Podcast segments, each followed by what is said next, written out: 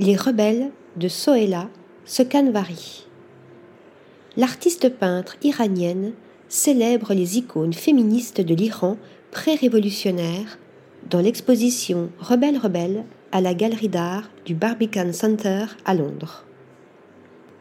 Alors que des milliers de manifestants continuent de s'unir pour la liberté et les droits des femmes après la mort à Téhéran de Masha Zina Amini, une kurde de 22 ans arrêtée par la police des mœurs, Sohéla Sokanvari nous invite à revenir en Iran entre 1925 et la révolution islamique de 1979.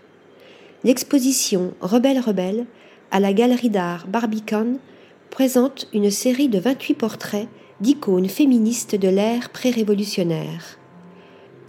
Le titre tire son nom de la chanson homonyme de David Bowie, sortie en 1974.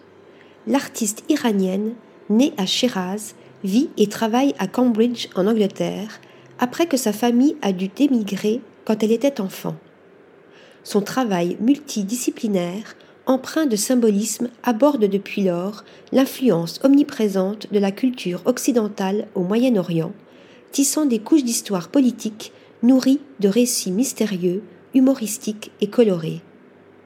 Les petites toiles exposées sont peintes à la tempera avec du jaune d'œuf sur du papier vélin une technique longtemps réservée aux peintres d'icônes.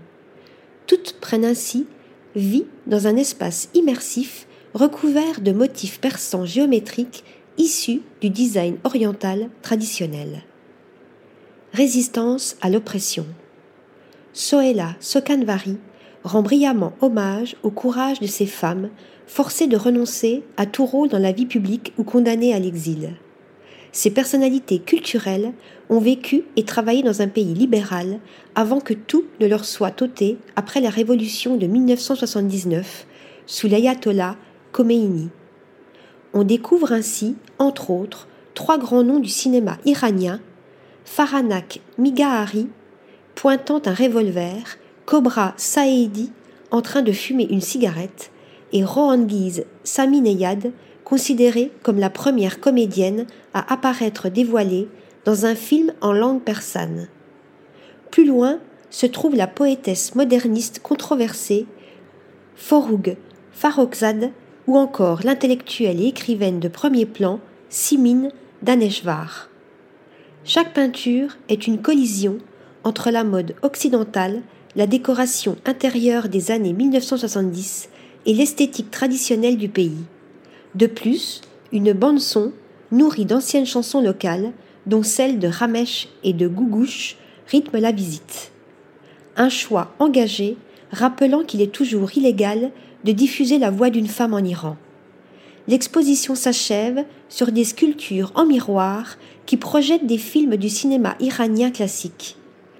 Les portraits chamarrés et subversifs de Sohéla Sokanvari expriment ainsi leur force combattant les héritages violents tout en explorant les contradictions de la vie des Iraniennes. Article rédigé par Nathalie Dassa.